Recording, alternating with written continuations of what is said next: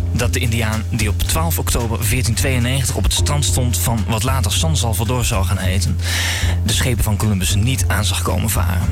Hij zag alleen vreemde rimpelingen in het water, doordat hij zich een schip niet kon voorstellen. Mensen zijn zo sterk geconditioneerd dat ze alleen dingen kunnen zien die ze kennen en mogelijk achten. Zo luidt de moraal van het verhaal. We weten niet of het waar is, maar we weten wel dat het met de Indiaan slecht is afgelopen. In Schepen aan de Horizon praten we over de vreemde rimpelingen die we zien in de hedendaagse economie en samenleving. Van Lara Croft tot laparoscopie en van Piketty tot privacy. Van alles passeert de revue en steeds vragen we ons af, wat zien we hier eigenlijk? En vooral, wat zien we niet? Maar het komt wel recht op ons af. Goedenavond en welkom bij Schepen aan de Horizon. Dit is aflevering 17 op 3 december 2014. Ik ben uw gast hier, mijn naam is Maarten Brons. En hier in de studio zitten ook gespreksleider Rick van der Kleij, stuurman aan wal Lykle de Vries. En onze factchecker en lifehacker van dienst is vandaag Youri Sepp. Heren, welkom. Goedendag. Ook verwelkomen wij onze speciale gast Jetse Goris. Goedenavond. Goedenavond, Jetse. Wie Jetse is, zal zo direct duidelijk worden. Rick van der Kleij praat met hem in 3 gesprekken over serious gaming. En Lykle is stuurman aan wal en Youri houdt de online horizon in de gaten. Vanuit het kraaiennest. We hebben nog 2 bijzondere muziekstukken. Maar ook natuurlijk de rimpelingen. Jazeker. Sinds vorige week kun je ook je dagelijkse boodschappen met bitcoin betalen. De SPAR op het Centraal Station van Arnhem durfde het namelijk als eerste Nederlandse supermarkt aan om klanten in deze cryptocurrency af te laten rekenen. Wij zijn benieuwd of meerdere supermarktketens dit voorbeeld zullen gaan volgen en wij binnenkort allemaal de blockchain voor onze boodschappen kunnen gebruiken. Onlangs ontdekte de Britse hoogleraar Sir Andre Geim een bijzondere eigenschap van grafeen. Grafeen is een enkellaags vlak van koolstof dat gassen tegenhoudt, maar zo blijkt protonen door kan laten. Hierdoor zou grafeen wel eens uitstekend gebruikt kunnen worden in brandstofcellen. Nu lukt het Games Promovendi al om waterstof uit de buitenlucht te winnen en te splitsen, maar of dit ooit genoeg zal zijn om bijvoorbeeld je smartphone mee op te laden zal nog moeten blijken. We blijven nog even in de wonderwereld van de wetenschap. Een team van Schotse en Spaanse wetenschappers claimen een doorbraak te hebben gemaakt in de manier waarop data opgeslagen kan worden. Ze hebben namelijk moleculen ontworpen, zogenaamde POMs, waar men meerdere datapunten kan opslaan en het geheugen daarmee vele malen groter wordt. Een groot voordeel is dat het type dataopslag te combineren is met de apparaten die we allemaal al gebruiken. Het onderzoek staat nog wel in de kinderschoenen, maar het klinkt in ieder geval heel veelbelovend. Ja, reuze bedankt Youri. Ik geef het woord aan Rick, Jetse en Lykle. Heren, steek van wal. Heel graag, want we hebben in onze studio vanavond iemand die voor het UMCG werkt, zelf geen arts is. Hoe kan dat? Nou, in het UMCG werken meer niet-artsen dan artsen. En ik hou me bezig met de opleiding van artsen, van medisch specialisten. En met name alles op het snijvlak van onderwijs en technologie. Hij zei snijvlak. Ja. Daar heb ik echt op geoefend. Oké, die houden we erin vanavond. Technologie en onderwijs. Ja. Is dat spannend in een ziekenhuis? Die combinatie? Ja. Hoe bedoel je spannend? Dat er misschien heel cutting-edge innovatieve technologie in dat ziekenhuis ontwikkeld is of toegepast wordt voor het eerst. Een van de dingen die we hebben gedaan is 6 jaar geleden inmiddels bedacht dat we een Nintendo Wii kunnen gebruiken om chirurgen handvaardiger te maken. Dus dat is wel een van de coole dingen. En daar houdt ze ook een beetje bezig. Ja, precies. Ja, die mensen die hebben helemaal niks te doen, joh. Nee. De spellen, daar is het woord al gevallen. We gaan het over serious gaming hebben. Lykle, ben jij een gamer? Nou, eigenlijk helemaal niet. Ik heb een bloedhekel aan schaken en strategisch denken. Dus voor zover ik game, zijn het van die hele eenvoudige shooters, waarbij ik dan net zo vaak een level probeer totdat ik alle bad guys dood kan schieten zo snel mogelijk en het zelf kan overleven. En hoe voelt dat dan? Ja, dat voelt dan wel heel fijn. Alright. En Jets? Dat is echt heel simpel, maar... Ik heb hetzelfde als Lykle. Ik hou niet van strategische spellen. Ik hou erg van shooters. Ik hou van shooters waar wel enige zogenaamde roleplaying elementen zitten. Dus dat je je character wat beter kan maken en verschillende wapens kan krijgen. Dat vind ik leuk. Ik ben op het moment Grand Theft Auto 5 aan het spelen op de PlayStation 4. Wat echt fantastisch is. En dat. Dus veel shooters. Aan de andere kant realiseer ik me nu dat het is niet helemaal waar. Want ik gebruik ondertussen ook al jarenlang de Foursquare app op mijn telefoon. Daarmee check ik in op de plekken waar ik ben. Restaurants en supermarkten en ziekenhuizen, weet ik wat. En in het begin kreeg je daar ook punten voor. En was er ook een leaderboard. En kon je dus zien of je vaker incheckte dan je vrienden. Of dat je het meest ingecheckt had op een bepaalde locatie. En dan kon je burgemeester worden in het huis van je vrienden. Bijvoorbeeld. En dat wordt door bedrijven nog steeds ook wel gebruikt om bepaalde klanten die zo vaak inchecken, bijvoorbeeld een parkeerplaats vlak bij de deur te geven of korting op een product. Is natuurlijk ook een spelletje. Eigenlijk. Ja, oké. Nou, het laatste computerspel dat ik heb gespeeld is denk ik FIFA 99 geweest. Dus ik begeef me in een voor mij best wel nieuwe wereld. En dan meteen ook de serious games. Wat zijn dat, Jetse? Wanneer kun je een spel serieus noemen? Is die shooter van Lykle, is die serieus? Ja, die shooter van Lykle is serieus in dat het je waarschijnlijk een betere hand-oogcoördinatie oplevert. En een aantal andere dingen. Je visuele vermogens worden sterker, maar dat is niet het hoofddoel van het spel. En ik denk, dit is een hele moeilijk hoor. Een definitie voor een serious game. Maar is een game die niet alleen, ze noemen het ook wel applied games. Dus die toegepast wordt om vaak iets van te leren, bijvoorbeeld. Of een ander doel dient dan alleen maar de entertainment. Zoals in een ziekenhuis een chirurg die kan leren van een spel. Ja, dus in ons geval hebben we bedacht dat de bewegingen van laparoscopie, die heel moeilijk zijn en het tegen natuurlijk. Dus voor ons ook een moeilijk woord. Oh ja, dat is een hele goeie. Laparoscopie is opereren niet met je handen en met een scalpel, maar door middel van 3 kleine snetjes in de buik, waarbij in 2 instrumenten gaat die eigenlijk op een stokje zitten en de andere gaat een camera naar binnen. En wat dat moeilijk maakt is dat omdat die instrumenten... Kijk, dat zou je willen om zo weinig mogelijk schade aan te richten? Om zo weinig mogelijk lidtegenweefsel te hebben. Over de mate van herstel van mensen heb ik van een aantal chirurgen gehoord dat nog niet bewezen is dat je er sneller van herstelt. Maar het is in ieder geval cosmetisch mooier. En, als je niet van stoere littekens houdt.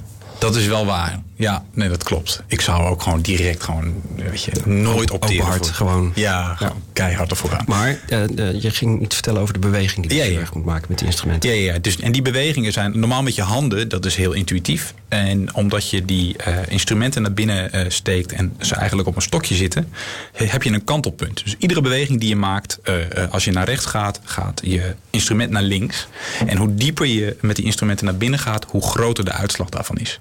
En dat is best wel moeilijk om te leren. En daarnaast zie je niet iets met je beide ogen, waarmee je ook nog eens een keer om een hoekje kunt kijken normaal. Maar zie je alles vanuit een camera op een scherm.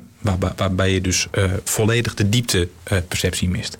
En die dingen die hebben wij in een spel gevat op de Nintendo Wii, waarbij je niet bezig bent met het uitvoeren van een operatie, maar je maakt de bewegingen van de operatie en ondertussen red je een robot, zijn beste vriend van een hele grote mijnplaneet. Zodat ze niet doodgaan. En merk je dat de artsen nu ook beter worden in dat opereren, doordat ze zich voorstellen dat ze een mijnplaneet aan het redden zijn?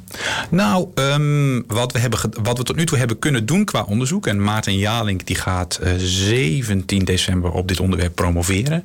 We hebben gekeken of de controls, de bewegingen die we proberen over te zetten in het spel, of die overeenkomen met laparoscopisch bewegen. Dat hebben we aangetoond met meerdere validatiestudies. En het andere wat we hebben gedaan is, we hebben gekeken of er een opwarmeffect is. Dus als je het spel speelt, als ervaren laparoscopisten dit spel spelen, maken ze dan minder fouten of zijn ze sneller in het uitvoeren van bepaalde laparoscopische taken. En dat blijkt. De volgende vraag is, eind december komt het spel uit. Tenminste, als Nintendo dat wil. Het is nogal, dat is moeilijk, maar... Waarom is dat moeilijk voor Nintendo? Nou, die brengen toch wel vaker spellen uit? Jawel, Nintendo is zeer kritisch op wat ze toelaten op hun platform. En dat betekent dat we hebben een soort dubbele handicap, dat we en een spel dat... Het komt namelijk ook als gewoon een entertainment game uit, maar je mikt ook nog eens een keer. Je kan chirurgje spelen thuis. Nee, je kunt je zou eventueel zelfs de controls thuis kunnen kopen. Dat kost wel iets van €250, zoiets. Maar als je dat zou willen, zou je dat thuis kunnen spelen. Maar je kunt hem ook gewoon met de normale controls van de Wii U spelen. Maar dat betekent dus, om terug te komen op Nintendo... we hebben niet alleen maar een entertainment game... die aan hele strenge eisen moet voldoen. Het moet ook nog eens een keer voldoen aan... die spannende chirurgische eisen. En daar zijn ze terecht kieskeurig... of heel kritisch op. Maar dit zijn echt de laatste loodjes. En we gaan dus echt eind december, begin januari... gaan we launchen. En dan gaat het echt gebeuren. En dan pas... En dat is het gekke natuurlijk ook bij het ontwikkelen van zoiets. Dan pas kun je echt gaan kijken naar... als je het speelt, word je dan ook beter. En dat ook met name op grote groepen gaan testen. En zijn er op de wereld al andere spellen waar laparoscopisten mee oefenen? Goed gezegd. Die zijn er. En dat zijn gewoon standaard spellen. Dus er is van een aantal spellen aangetoond dat wanneer je dat speelt... je minder fouten maakt op een simulator bijvoorbeeld. En dat is Super Monkey Ball en Marble Madness. Marble Mania, iemand Kororimpa is de Japanse titel. Het krijgen wil wel even zoeken. Maar daarvan is aangetoond dat het een effect heeft. En dat is ook een van de redenen dat we dachten van... hier zit iets. Hier kunnen we geloof ik iets... Als we hier iets dedicated voor maken, iets puur of alleen maar voor die laparoscopie... dan is het effect misschien nog groter. Hey, en is dan eigenlijk de definitie van een serious game... dat het een spel is waarbij je het niet alleen doet om de punten... maar dus ook om een vaardigheid... specifiek verder te ontwikkelen. Zou dat een definitie kunnen zijn? Ja, het zou een vaardigheid kunnen zijn. Dus in dit geval gaat het om een motorische vaardigheid. Maar het kan ook zijn dat je... Het is maar net hoe breed je het wil trekken. Misschien is zelfs World of Warcraft een serious game... omdat je daar management en samenwerkingsvaardigheden van leert. Dus je kunt de definitie zo breed en groot maken als je zelf wil. Maar wat je vaak ziet is dat het spellen zijn... die echt puur gemaakt worden voor een bepaald doel. En het probleem wat je daar dan dus ook vaak mee hebt... is dat de saaie onderwijskundigen zoals ik... zeggen van het moet precies voldoen aan deze leerdoelen. En aan de andere kant heb je het gamebedrijf... wat er iets heel leuks van wil maken... En vaak heb je of een heel leuk spel wat niet de leerdoelen behaalt... of een super saai spel waarmee je wel de leerdoelen behaalt... maar wat niet zo leuk is, zodat je het niet lang genoeg speelt... om de effecten te bereiken. Dus de kunst voor de innovatieve onderwijskundigen... zoals jij in de UMCG... is dan om zulke spellen te maken... die mensen echt motiveren om te doen. Ja, nou ja, kijk, en dat... mag ik merknamen noemen in deze... Of merknaam? Ja, ik heb Nintendo ook al gezegd. Wij werken samen met Grendel Games... en die zitten in Leeuwarden. En wat zij heel goed hebben begrepen is... we maken geen serious games... we maken seriously entertaining games. En, slim. Ja, heel slim. Maar dat doen ze ook echt goed. Dus we brengen dit spel uit als entertainmentspel. Dus het moet ook gewoon voldoen aan de standaarden van een leuk entertainmentspel. En vervolgens, wanneer je die controls van die chirurgen erop aansluit... speel je het spel voor de chirurgen. Dus wat we geprobeerd hebben is om een brug te slaan... tussen die saaie onderwijskundige wereld van doelen dat saaie deel en de game. Dat saaie deel van mensen beter willen maken? Ja. Oké, Lykle, zie jij daar kansen voor in de entertainmentmarkt? Zou jij dit als niet-arts toch willen proberen? Nou ja, ik heb net verteld wat voor soort gamer ik ben. Dus ik denk niet dat dit spel mij specifiek zou gaan trekken. En aan de andere kant... arme patiënten als jij dat zou gaan doen. Ja. Nou ja, precies. Dan schiet ik ze dood. Maar ik zie neefjes, nichtjes, allerlei andere mensen in mijn omgeving... wel dit soort spellen spelen. Dus ja, ik kan me best voorstellen dat als het er mooi uitziet... en een verhaallijn is goed en het is aantrekkelijk vormgegeven... dat je niet eens hoeft te weten dat chirurgen hier ook mee oefenen... om het een leuk spel te vinden. En ik denk dat daar dan de kracht zou moeten zitten... voor de seriously entertaining markt. Het lijkt mij ook prachtig om een paar beste vrienden uit een mijn te kunnen redden. Ja, ik geloof me, het is echt prachtig. Serieuze spellen, of in ieder geval serieus amuserende spellen. Hebben die ook serieuze resultaten tot nu toe? Jetse, heb je daar voorbeelden van? Een van de serieuze resultaten is Pam Kato. Dat is een Amerikaanse mevrouw die inmiddels in Engeland woont, daar professor is van het Serious Games Institute. Die heeft Remission gemaakt samen met Hope Labs. En dat is een game voor kinderen of adolescenten met kanker.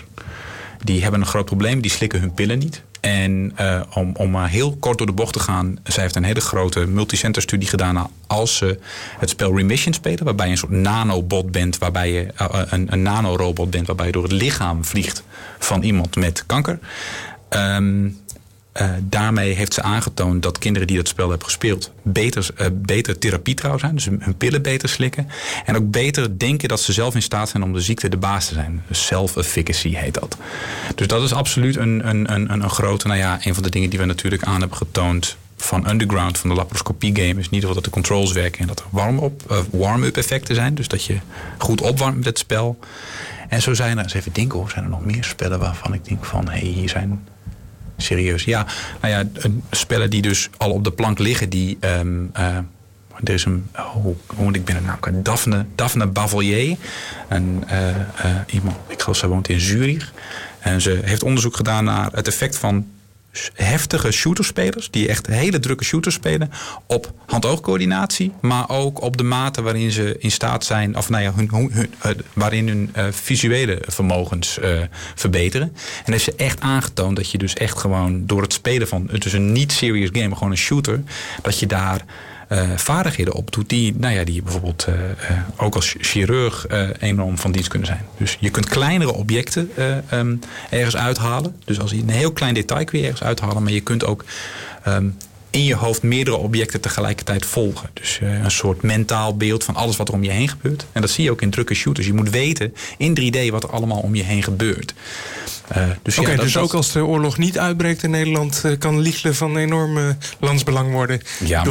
Maar Lykle is sowieso van groot landsbelang. En door die shooters nog meer. Ik mocht niet in dienst omdat mijn ogen te slecht waren. Maar ik zou in deze tijd inderdaad... door games te spelen toch allerlei vaardigheden kunnen trainen. En dan bijvoorbeeld dronepiloot kunnen zijn. Of anderszins van waarde kunnen zijn voor de verdediging van ons land, misschien. Maar wat ik in de successen die je noemt opvallend vind, is dat je begon met een paar die ook specifiek bedoeld waren om een effect te sorteren. Terwijl we ondertussen ook heel veel verhalen horen. Je noemde net World of Warcraft al. Spellen die niet per se bedoeld waren om die vaardigheid expliciet te trainen, maar wel dat soort effecten opleveren. En die shooters ook, die oog-handcoördinatie die dan toeneemt, dat driedimensionale model wat fighter pilots in hun hoofd moeten hebben om niet neer te storten terwijl ze proberen de vijand neer te schieten. Dat zijn dingen die zijn een beetje onbedoeld ontstaan, lijkt het wel. Ja, goede vraag. Die makers toch wel gedacht hebben van... Nee, ik denk niet dat ze bedacht hebben, dit willen we doen. Die hebben gedacht, we willen een spel maken dat entertaining is. Dat leuk is om te spelen. En dit zijn bijeffecten. En ik moet ook zeggen... Maar dit zijn allemaal positieve externaliteiten. Maar kom je ook serieuze spellen tegen die negatieve bijeffecten hebben? Goeie vraag. Even denken hoor. Dat de chirurgen iets leren wat ze eigenlijk beter niet hadden kunnen leren? Of dat ze juist iets afleren? Ja, ik zit te denken. Ik ben ooit wel eens echt gewoon wild geschrokken. Ik zal die beschrijving maar hanteren, want anders wordt het te lelijk voor op de radio. Van Quake was het geloof ik bij een huisgenootje toen nog, die het gekoppeld had aan de stereo. En daar was gewoon het verrassingseffect in een bepaalde situatie was zo groot dat ik echt gewoon bijna hartkloppingen had en het zweet me uitbrak en ik dus gewoon opgefokt raakte van het spel. Maar ik weet niet of je dat soort bijeffecten bedoelt. Je werd in ieder geval bang van het schietspel van je huisgenoot. Ik schrok echt eventjes, ja. Een van de bijeffecten bijvoorbeeld van alles in een spel en alles leuk proberen te maken, zou bijvoorbeeld ook kunnen betekenen, je hebt, ik geloof Bincam heet dat project, waarbij je in je afvalbak heb je een camera zitten, een smartphone, en via Amazon, via de Mechanical Turk, dus mensen die raten dan wat jij weggooit en daar kun je dan op scoren. En dan kun je dan ook wanneer ben je een mechanische Turk? Oh ja, een Mechanical Turk is Mechanical Turk is een dienst van Amazon die gewone mensen taken laat doen als bijvoorbeeld het herkennen van dingen op plaatjes. Dus iets waar een computer nu nog niet toe in staat is. Het herkennen van wat voor afval wordt hier weggegooid. Dat kunnen mensen heel goed, kunnen computers nog niet. En daar hebben ze gewoon mensen ingezet die voor 5 cent per plaatje het object of zo'n plaatje herkennen. En meer van dat soort activiteiten. Maar goed. Om een lang verhaal kort te maken. Mensen bijvoorbeeld belonen in een gamevorm voor dingen wat eigenlijk gewoon hun burgerplicht is, kan ook negatieve effecten hebben. Dat weten we nu nog niet precies, maar misschien moet je mensen wel niet overal voor willen belonen. En die trend zie je nu wel heel duidelijk. Want de externe prikkel die in zo'n spel steeds zit, die ondermijnt de intrinsieke motivatie van mensen om zich in te zetten voor hun land, voor een patiënt. Ja, mogelijk. Ja. Ja, ik bedoel, zo zou je, met die bril zou je ook kunnen kijken naar het laparoscopiespel. Ik bedoel, ik kan een hele negatieve bril daarover opzetten en zeggen van chirurgen die nu in de opleiding te weinig op simulatoren oefenen en te weinig op een bokstrainer oefenen voordat ze op een patiënt losgaan, moeten dat eigenlijk doen. En dan hebben wij er een spel van gemaakt. Ja, dat is een mogelijk negatief bijeffect. Ja, je kunt hem ook omdraaien en zeggen, wij hebben dit soort trainingsmogelijkheden makkelijker en bereikbaarder gemaakt. Dus niet een simulator van €20.000, maar een Wii en zo'n spel voor ongeveer €500-600. Dat is maar net hoe je het uitlegt. Maar als je vraagt van wat zijn mogelijke negatieve effecten van overal een spelletje van willen maken, denk ik dat bij dit soort dingen waarbij je appelleert op burgerplicht van mensen, dat dit soort externe prikkels misschien juist een negatief effect kunnen hebben. Wanneer je die prikkels weer weghaalt, doen mensen het misschien niet meer. Of gaan ze juist niet afval scheiden. Of krijgen ze niet een breder beeld van wat het is. Weet je, dan denken ze, ik heb ontzettend goed afval gescheiden. Ik kan nu gewoon wel weer in mijn afval of in mijn benzine slurpende auto stappen. Dus ik ken mensen die heel goed kunnen beargumenteren dat ze bijvoorbeeld in een Porsche mogen rijden omdat ze vegetariër zijn. Ja. Dan is het een beetje appels en peren, maar dan... Zodat de netto-impact net zoiets is als... Of zo. Dus, en dat is wat jij zegt. Van een vleesetende Fiat Panda-rijder. Je hebt ergens dan voldoende karma-punten gescoord op een goed onderwerp, zodat je ergens anders slechter gedrag mag vertonen. Dan dat zou kunnen. Of je krijgt een veel te eenzijdig beeld van een veel groter probleem. Dus je versimpelt je versimpelt beter omgaan met het milieu als ik moet zo weinig mogelijk weggooien. Terwijl het probleem veel groter is. En door mensen te belonen op dit soort dingen, zwengel je de discussie niet over het grotere geheel aan. En ik denk dat ook een negatief effect kan zijn van dit soort spellen. Of in ieder geval alles leuk proberen te maken. Wat maakt een serious game dan wel goed? Oh god. Dat hangt er heel erg vanaf wat het doel is. Ik denk wat een serious game wel goed maakt, is dat het net als een goede les bijvoorbeeld, gewoon iemand die les staat te geven, je motiveert om door te gaan met hetgeen wat je doet. En je ondertussen de dingen leert die je moet leren. Maar er zit ook een soort tegenstelling in het woord serious game. Want een spel is iets wat je vrijwillig doet. Iets wat je helemaal het doet omdat je een spel wil spelen. Er zijn een aantal regels aan verbonden. En serieus, dat je het moet doen om te leren. Ja, dat spreekt elkaar eigenlijk tegen.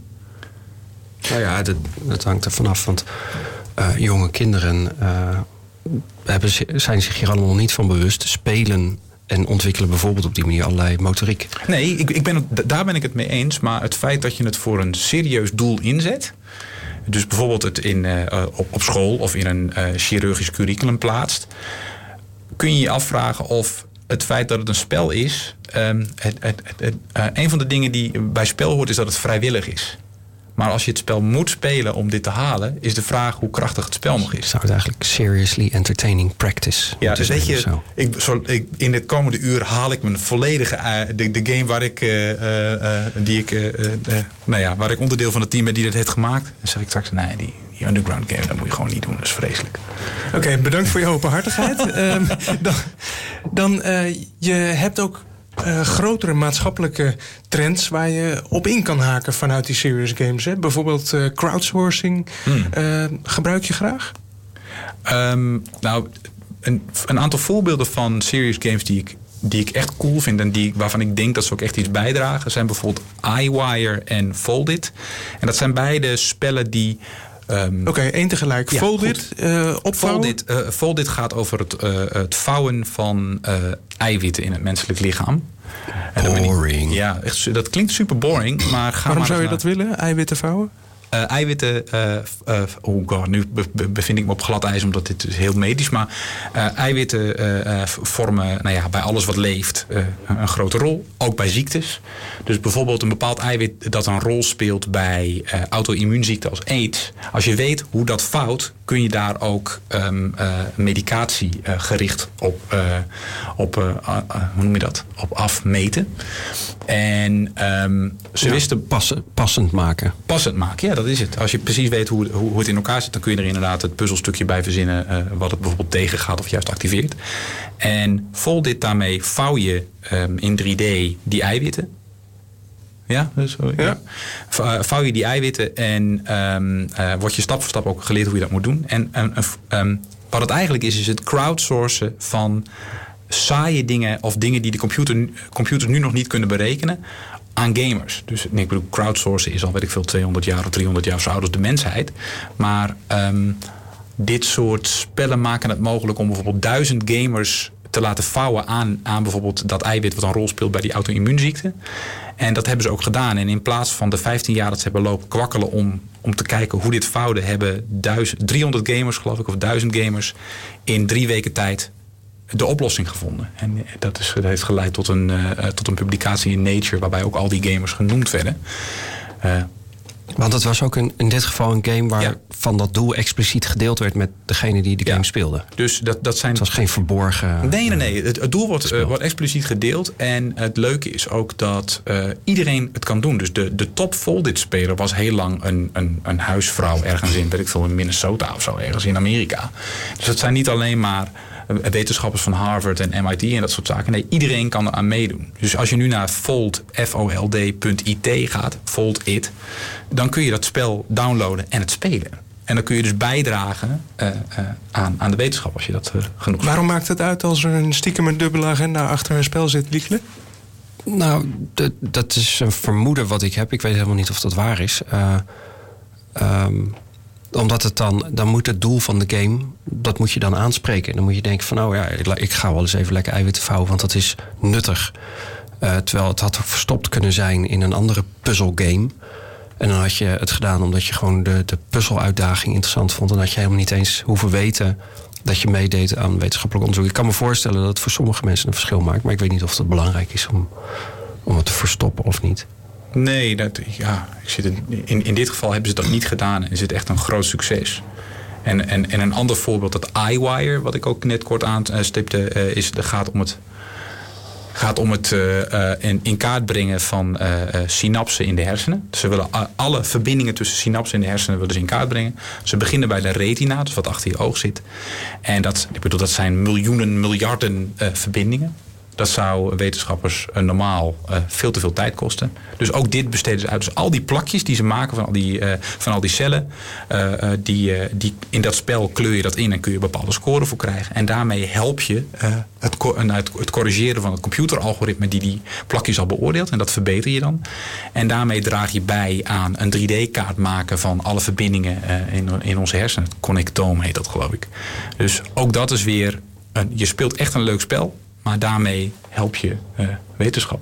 Oké, en daarbij maakt het nogal uit dat er veel mensen aan bijdragen. Dat is het crowdsourcen. Hoe meer mensen er meedoen, hoe krachtiger het is. Ja, hoe meer mensen het precieze gewicht van de os proberen te raden, des te dichter ze samen bij het echte gewicht zullen komen. Is een beroemd experiment. Of aantal ballen in een schaal. Of allemaal van dat soort heel specifieke feitelijke voorbeelden zijn bekend. Alleen ik kan me voorstellen dat je bij medische behandeling ook vaak een risicoanalyse moet maken. En werkt het daarbij even goed om aan de crowd te vragen wat er moet gebeuren met de patiënt? Oh, dan maak je wel een hele grote stap. Namelijk van onderzoek naar praktische behandeling. Nee, ik denk niet dat als je een game maakt, dat is wel een goed idee. Dat is wel een goed experiment. Kijken naar, je geeft leken een casus en dan zeg je, wat is er mis met deze patiënt? En dan als je dat door 1000 leken laat doen, wacht eens even. Nou, dat weet ik niet. Nee, nu begrijp ik me echt. Ik zou daar niet de patiënt willen zijn nog. Nee, ik ook niet. Nee, en wees gerust, dat gebeurt nog niet in het UMCG. Dus als je echt iets mankeert, dan ben je daar nog goed. Maar ik zeg dat en ondertussen realiseer ik me dat we in allerlei andere situaties al wel vertrouwen op de geaggregeerde kennis van eigenlijk willekeurige mensen. Wikipedia wordt ook onderhouden door mensen die niet per se getraind zijn als geschiedkundige of analist of wat dan ook. Dat maar die ook toch qua kwaliteit niet onderdoen voor de Encyclopedia Britannica. Maar dit is weer wat anders dan het vellen van een oordeel, een expertoordeel bijvoorbeeld over iemands gezondheid of ziekte. Of, ik denk dat dat twee wezenlijk verschillende dingen zijn. Als we het hebben over allerlei manieren om de crowd te betrekken bij wetenschappelijk onderzoek en misschien in de toekomst ooit medische behandelingen, voorlopig nog niet in het UMCG, de belangrijke disclaimer voor de patiënten. Nee. Wat komt dan bij jou op, Lykle, als mogelijke maatschappelijke toepassingen daarvan?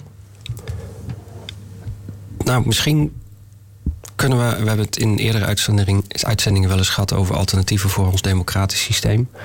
Misschien laten sommige onderdelen daarvan het wel toe om daar in een gamevorm over te beslissen met elkaar.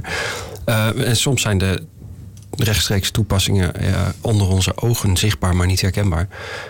Ik denk dat de meeste mensen wel eens online op een website hebben ingelogd en dat ze dan zo'n onleesbaar tekstje moesten lezen om te bewijzen dat ze een mens waren. In plaats van een robot. Ja, dat noemen ze een captcha. En niet in alle gevallen, maar in sommige gevallen is het stukje tekst wat je daar moet lezen is een stukje wat door een computer gescand is uit een origineel document, maar door de computer niet geïnterpreteerd kan worden. En help je dus de computer, net als in het voorbeeld wat Jetse eerder al gaf, met het leren interpreteren van moeilijk scanbare beelden. Maar de functie die we van die captcha's kennen is als een Turing-test. Dus dat je bewijst dat je geen computer bent, maar een mens. Alleen, dat bestaat al sinds 1950, toen Alan Turing dat bedacht. Dat mechanisme. Alleen, waarom zouden we willen weten wat die tekens voorstellen anders dan om in zo'n formulier in te loggen? Je hebt dan een dubbel doel. Hè. Ik bewijs aan de website dat ik geen robot ben. Dus dat ik waarschijnlijk een echte klantgebruiker of wat dan ook ben. En je kunt het aan die kleine stukjes slecht leesbare tekens niet aflezen uit wat voor document het komt. Maar misschien is het wel een project van Google waar ze de Bijbel aan het scannen zijn en bepaalde pagina's misgegaan zijn of wetenschappelijke artikelen uit het verleden of waar om wat voor een technische reden dan ook de scan niet goed leesbaar is. En dan help je dus in crowdsourcing op een crowdsourcing manier om de computer slimmer te maken. Met ons publiek mag dit. Is het al in gebruik daarvoor? Dit is dit werkt al jaren. Okay. Alleen je hebt het nooit door bijna. Want het wordt niet expliciet gezegd. Daar werken we allemaal onbewust aan mee. Ja. Om nog meer onbekende tekens, vage documenten te ontcijferen. Als waren het Rosetta Stones van onze tijd. En ik moet nog even denken aan een heel recent voorbeeld. Er komen steeds meer apps op de markt die je helpen met zuinig en veilig autorijden. Want tegenwoordig heb je bijna altijd je telefoon toch op je wanneer je in de auto stapt en wat gaat doen. En die maken er een spelletje van om de afstand en de tijd die je daarover doet en het aantal schakelmomenten. Een telefoon kan dat tegenwoordig al wel vaak registreren aan de hand van trillingen. om dat zo optimaal mogelijk te krijgen, zodat je zo zuinig mogelijk krijgt. En ook daar is het weer een spelletje. Je kunt je eigen prestaties vergelijken met je vriendin of vrienden die die app ook gebruiken. Heb je al eens zo'n app gebruikt? Heb je al eens zo'n app gebruikt? Nou, ik heb erover gelezen. Ik heb hem nog niet zelf gebruikt. Oké. Want ik ben namelijk heel benieuwd met heel veel van dit soort dingen. Bijvoorbeeld ook met Runkeeper, waarbij je kan loggen hoeveel je loopt. Of de Nike Fuel bent, of dat soort dingen. Dat maakt ook een spelletje van. Je kunt het vergelijken met je vrienden. Wat ik bij heel veel van dat soort dingen afvraag is, hoe lang is dat leuk? Dus weet je, gebruik je dat 3 weken en houdt het op een gegeven moment op? Hetzelfde als iemand die zei over... je blijft gebruiken tot je verliest, toch? Nou ja, bijvoorbeeld ook met zo'n fuelband heb ik iemand eens een keer horen gezegd, die had het een half jaar gebruikt. En dan meet je je stap en dan zie je je vooruitgang. Maar hij zei, net als met je bankrekening, op het moment dat dat goed gaat, dan denk je, wacht eens even kijken op mijn bankrekening. Nog meer geld. Dat is hetzelfde met die stappentellers. Op het moment als je bankrekening naar beneden gaat of in de min staat, dan ben je heel goed in dat negeren. Dat is hetzelfde met die stappentellers. Dat op het moment dat je dus dat minder gaat doen, dan... Ja, dan kun je nudgen wat je wil, maar dan ben je heel goed in dat negeren. Daar ben je een helemaal cynische lul in te worden. Ik denk dat daar verschillende niveaus in zijn. Sceptisch. Ik gebruik zelf Runkeeper en ik doe het vooral om terug te kunnen kijken op heb ik dit jaar een beetje goed voor mezelf gezorgd. De app geeft me ook meldingen van mensen in mijn netwerk die Runkeeper ook gebruiken. En ja, ik trek me daar niet van aan of ik dat beter of anders doe. Maar ik weet van mensen die bijvoorbeeld Strava gebruiken, dat zijn dan vaak wielrenners. Die kunnen zichzelf vergelijken met allerlei professionele wielrenners. En daar gaat voor sommige mensen een enorm motiverende factor aan vanuit. Dat ze vaststellen dat ze in een bepaalde rit het beter doen dan een bekende wielrenner in die etappe van de Tour de France, omdat het vergelijkbaar is of wat dan ook. En dan zonder doping? En dan, nou ja, dat weet ik dan niet. Maar dus het is iets voor jezelf. Het kan iets zijn wat in de concurrentie of in de sociale sfeer motiveert. Maar ik geloof jou helemaal als je zegt van ja, sommige mensen zijn ook gewoon goed om de negatieve signalen te negeren. Dan verwijder je gewoon de app, klaar ben je. Ja, en welk effect heeft het dan? Zou dan ook een conclusie kunnen zijn dat dit soort dingen... Er is niet één panacee, er is niet één ding wat voor alles werkt, maar dat misschien een verzameling van dit soort apps, het zij stappentellers, het zij fietsen, het zij zuinig rijden, ons een klein beetje dichter bij bewuster gedrag brengen? Bewuster gedrag betekent dat we beter gaan eten, dat is ook meer gaan rennen zoals Lykle. Ja, nou ja, het leuk dat je dit zegt, want er zitten dus allerlei impliciete aannames over wat gezond gedrag is. En ook wat goed burgerschap is als het gaat om bijvoorbeeld zuinig rijden. Er zijn ook allemaal afspraken over gemaakt. Dat is misschien ook wel het gevaar van dit soort apps en dit soort games. Het lijkt alsof het ervoor gemaakt is alleen maar om je beter of gezonder te laten worden. Maar ik geloof dat je bij al dit soort dingen moet beseffen dat er de algoritmes die daarin gestopt zijn, is mensenwerk. Het is niet een soort waardevrij ding wat heel cool regisseert alleen maar wat jij doet. Het doet meer. En ik denk ook, hoe meer we dit soort dingen gaan gebruiken, hoe meer we ons ook moeten afvragen bij dit soort apps. Ook al zit er een leuke gameschild omheen. Van op wat voor aannames is dit gebaseerd? En ben je het daarmee eens of niet? Want dat kan juist zijn doordat het in zo'n mooi suikersausje zit. En zo mooi als een game eruit ziet, dat je op een gegeven moment niet meer doorhebt wat voor aannames daar achter zitten. Oh, maar dat is mooi als je overheid bent. Dan kun je mensen dus nudgen. Mensen dus op een impliciete manier, zonder dat ze zichzelf daarvan bewust zijn, beïnvloeden tot wat je zelf als goed gedrag ziet. Ja, precies. Nou ja, wat de overheid ziet als goed gedrag. Of wat de appmaker ziet als goed gedrag. Laten we de term gewenst gedrag dan maar gebruiken. Gewenst gedrag? Nou ja, ik moet de hele tijd denken aan... Er is een meta-ethische discussie of goed gedrag misschien altijd wel gewenst gedrag vanuit een bepaald perspectief is. Laten we even rusten, want we willen vooral nu weten wat heeft dat voor consequenties als die quantified self zo breed gebruikt wordt. Misschien maken we het daar ook wel te groot mee. Ik moest net even denken aan zo'n kreet van het leven is geen spelletje. We hadden het eerder over, als je het vereenvoudigt naar te simpele lijstjes en rangordes, dan schiet het zijn doel voorbij. Dan schiet het ook tekort. En op sommige momenten heb je gewoon de oefening, de practice, heb je nodig om ergens goed in te worden. En dat kan van alles zijn. En dat kan in heel veel gevallen heel waardevol zijn voor samenleving en economie, als mensen zich die oefening gunnen. En waar het dan misschien bij een serious game over gaat, is dat je, als er dan toch geoefend moet worden, dat je dat in een vorm giet die zo aantrekkelijk entertaining mogelijk is en zo min mogelijk ongewenste bijeffecten heeft. Maar ik vraag me af of iedereen zich op ieder moment zou willen realiseren, wat zijn nou de grondbeginselen van dit spelletje en op welke manier word ik hier genudged, gealgoritmiseerd en wil ik wel in dat spelletje meedoen. Daar zijn we, denk ik, niet ieder moment van de dag mee bezig. Dus nee. Daar zit wel wat vrije ruimte om het voor het slechte of voor het goede in te zetten, zonder dat mensen dat doorhebben, denk ik. Wat zou een slecht scenario kunnen zijn? Ik weet zelf het antwoord ook nog niet, maar wat zou een vorm kunnen zijn die niet wenselijk is? Van burgers behandelen als homo ludens, laat ze maar spelen. Ja, nou ja, en ondertussen verzamelen we daar bijvoorbeeld allemaal informatie over. Ja. Ja, dat is het. Misschien is het dat ook, hè? Dat je dus, misschien is een negatief effect van het loggen van al dit soort data. En die technologie wordt steeds intiemer. Dus in de iWatch zit straks een hartslagmeter en een stressresponsmeter en allemaal dat soort dingen. Daarmee, dat kun je gebruiken om te loggen op een leuke manier om gezonder te worden. Maar het is ook een manier om voor een zorgverzekeraar te zien, hé, die meneer Goris, nou, die mag wel wat meer bewegen. Anders gaat hij toch echt wel meer betalen voor zijn zorgverzekering.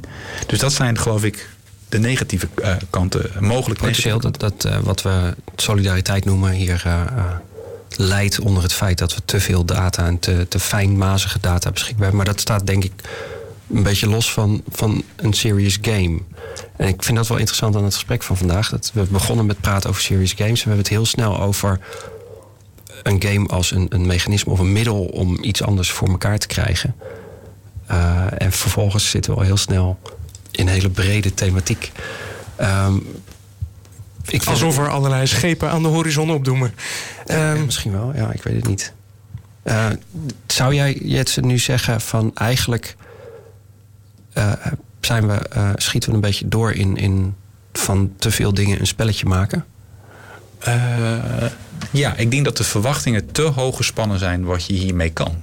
Dat is, denk ik, wel iets. Ik geloof dat als het om applied en serious games gaat, dat we wel echt bovenop op de hype zitten. En dat we straks ook allerlei geluiden gaan krijgen van, jongens, dit werkt niet. En dat we pas over een jaar of 3, 4 vormen gaan zien. Dat dan zich uitkristalliseert van, dit werkt en dit werkt wel en dat werkt niet. En wat stel je daar dan bij voor op basis van de ervaring die je nu zelf hebt? Nou, met de ervaring die ik er zelf mee heb. En ik zie natuurlijk absoluut niet alles. Maar ik zie die crowdsourcing van bijvoorbeeld onderzoeksdata. Dat vind ik een hele goeie. Ik denk dat er natuurlijk het spel wat we voor die laparoscopisten hebben gemaakt is fantastisch. En dat gaat de wereld voor over. En dus het aanleren van bepaalde motorische vaardigheden in een andere context. Ik denk dat dat werkt. Ik denk ook dat een aantal vormen toch wel van quantified self dingen, dat je dus meet, of dat je ziet wat je hebt gedaan en dat je daar een soort rewards voor krijgt. Dat kan, als je dat goed doet, werken. Heb jij nog voorbeelden? Nou ja, je hebt er net een paar gegeven. Ik vraag me dan af of je bijvoorbeeld nog iets voor je ziet waarbij een game dus meerdere aspecten van gedrag kan gaan beïnvloeden. Zodat het meer in balans is. Dat het niet, zeg maar, een slechte proxy is van een te eenvoudige doelstelling.